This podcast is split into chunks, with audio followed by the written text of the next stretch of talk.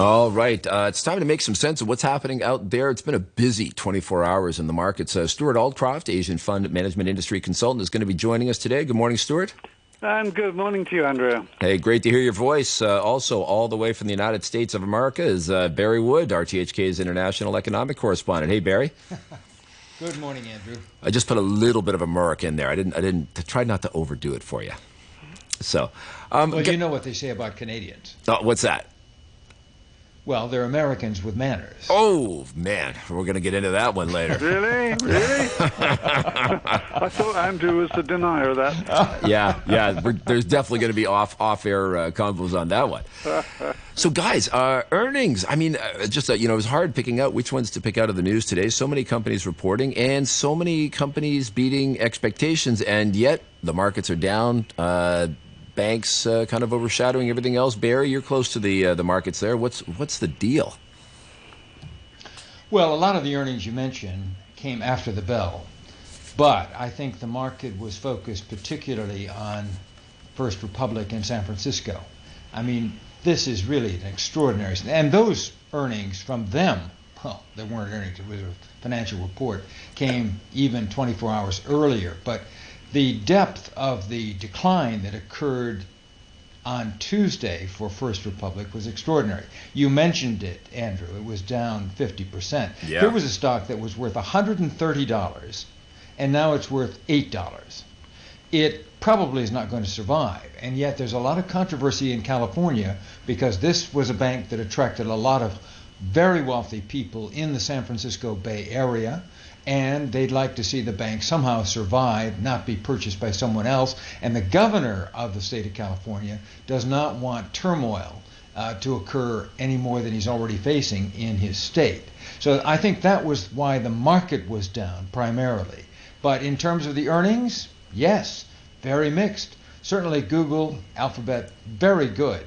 And by the way, let's not forget that Google, terrified of what Microsoft is doing with Bing, its rival to Google search, is really focused all attention on what is happening at Google.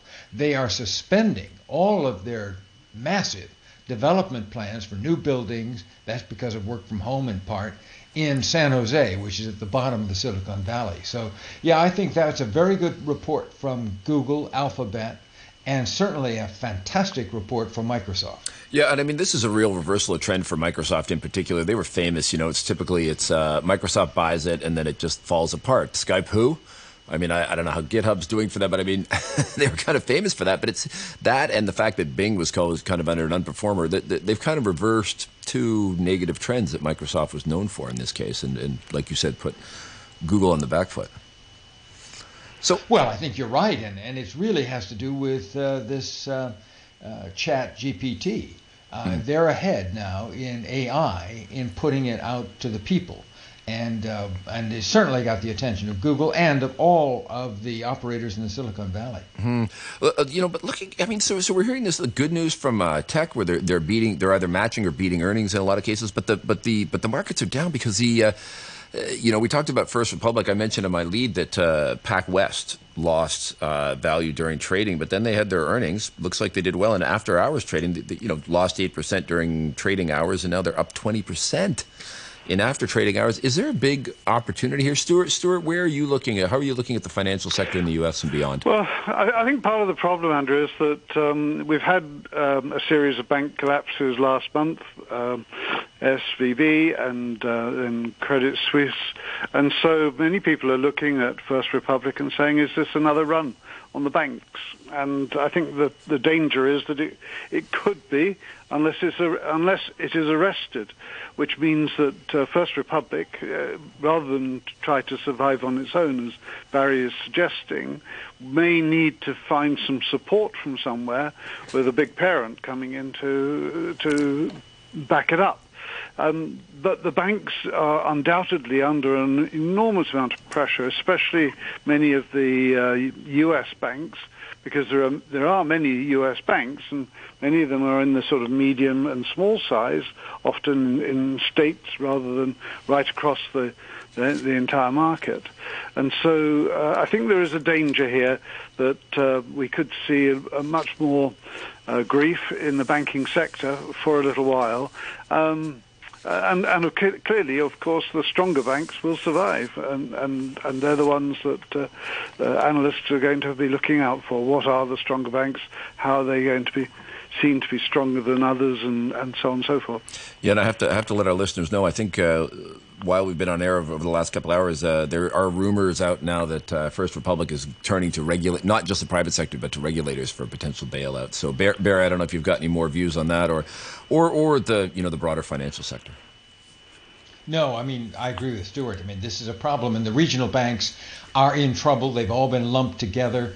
But First Republic needs help. You can't lose a hundred billion dollars in deposits and say everything is okay. I mean, it's it's this is a bank in deep distress.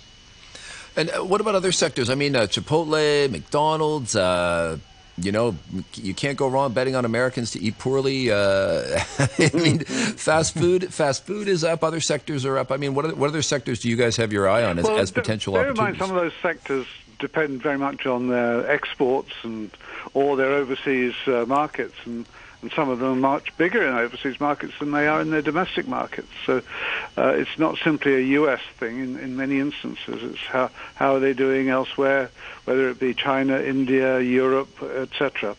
Um, and uh, global companies are are probably benefiting a little bit these days from a recovery in in in the, in the uh, economic conditions in in most places around the world.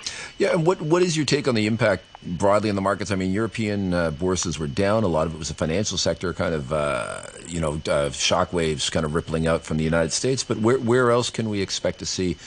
Uh, these earnings impacting on other markets around the world? Well, the, uh, if I look at the Europe market, the, the, key, the key here is that inflation is still there and it's still quite high, and energy prices are still quite high, and but energy prices are beginning to come down, and that will benefit inflation. So I think we need to see probably within the next six months we'll start to see a much better picture arise.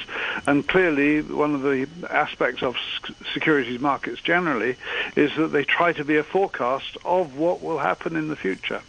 And if the securities markets begin to see the improvement in the economic conditions in Europe, that will be reflected in, in higher or better prices. Mm.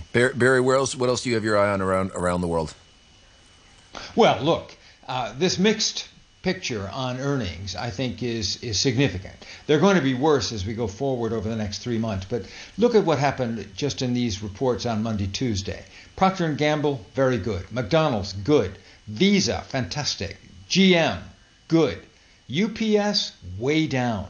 FedEx is outpacing UPS. There's no doubt about that. So it's a mixed picture, Andrew. Yeah, I mean, this speaks to the American uh, consumer. Uh, Visa's up.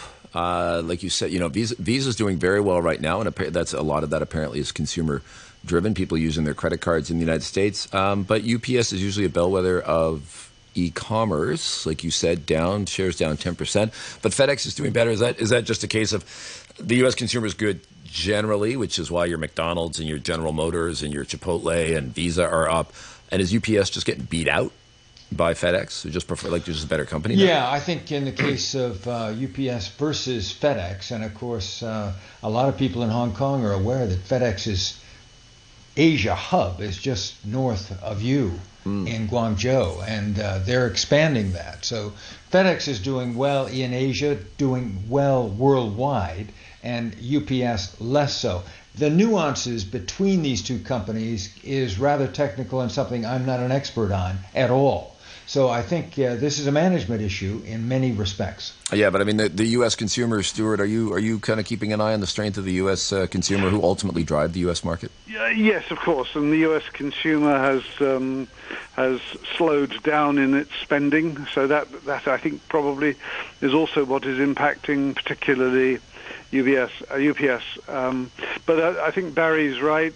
Um, FedEx is probably doing quite well, and don't forget DHL is doing extremely well. Mm. Um, and both of uh, FedEx and uh, DHL especially are far more global than um, their competitor. Well, another uh, big consumer we keep an eye on is the Chinese consumer, and lately they are keen on BYD cars. Uh, I think you guys might have picked up on this headline that BYD is, has dethroned, according to Bloomberg, they've dethroned Volkswagen to become China's top car brand. They sold more cars in Q1 than Volkswagen. I think Volkswagen was in the top spot for what, 13 years, 14 years, quite a long run. Uh, and these are all electric vehicles. I mean, are you are you guys tracking this? What's your take on the Chinese auto market and the Chinese consumer? Take your pick. Uh, it's an interesting development. Uh, you know, you, you, part of the story is also that uh, Chinese autos are being exported around the world and, and, and probably beating out some of the Japanese as well. Um, I just got back from the UK where I was. Um, renting a car. It was an MG from made in China. Uh, the previous time I was in the UK, it also was an MG made in China. So you know, clearly what we're seeing, although MG is an old British mark, it's it's no longer being made in the UK. So this is another example of where Chinese cars are being um, put into markets and doing it through rental companies um, gets the opportunity for people to use them and uh, test them out, and if they ever get to buy a car, then and that that's often the way it works. It, it used to be the case that many Fords were sold through Hertz. Um, and Hertz had a massive deal with Ford, and that supported both companies. And, and clearly, the, the, Chinese car manufacturers might want to follow the same sort of route as as they go forward. Um, now, the other aspect of that is that most markets, particularly Europe, UK, are, moving very, very quickly towards having um, more electric cars on the roads than ever. But they are not following up with power stations, and this is going to be a problem in slowing down that that growth, unless they they spend much more money on uh, building um, locations where cars can get recharged. It is still a problem throughout all of Europe and the UK. I mean, Tesla's been you know leading on building up power stations. I guess it's a form of vertical. Uh, vertical integration, um, yeah. but I mean, could we see the, uh, you know, the, these Chinese cars masquerading as European ones? MG, uh, Volvo, made by Geely. Could we see them picking up and building Well, of course, stations? that's that's what has happened, but um, uh, I, I, think that uh, bear in mind that most of the cars that we're talking about are at the lower end of the market. They're cheaper price, and and there's always going to be a demand for cars that cost less. Hmm. Okay, uh, Barry, yeah, look, yeah, I, about a minute. I, well, I think uh, you know Japan has been slow on electric cars. They still believe in hydrogen as an alternative to uh, gasoline-powered cars, and I think that the Japanese are on the back foot. China is coming up; they're going to pass Japan in terms of being an exporter.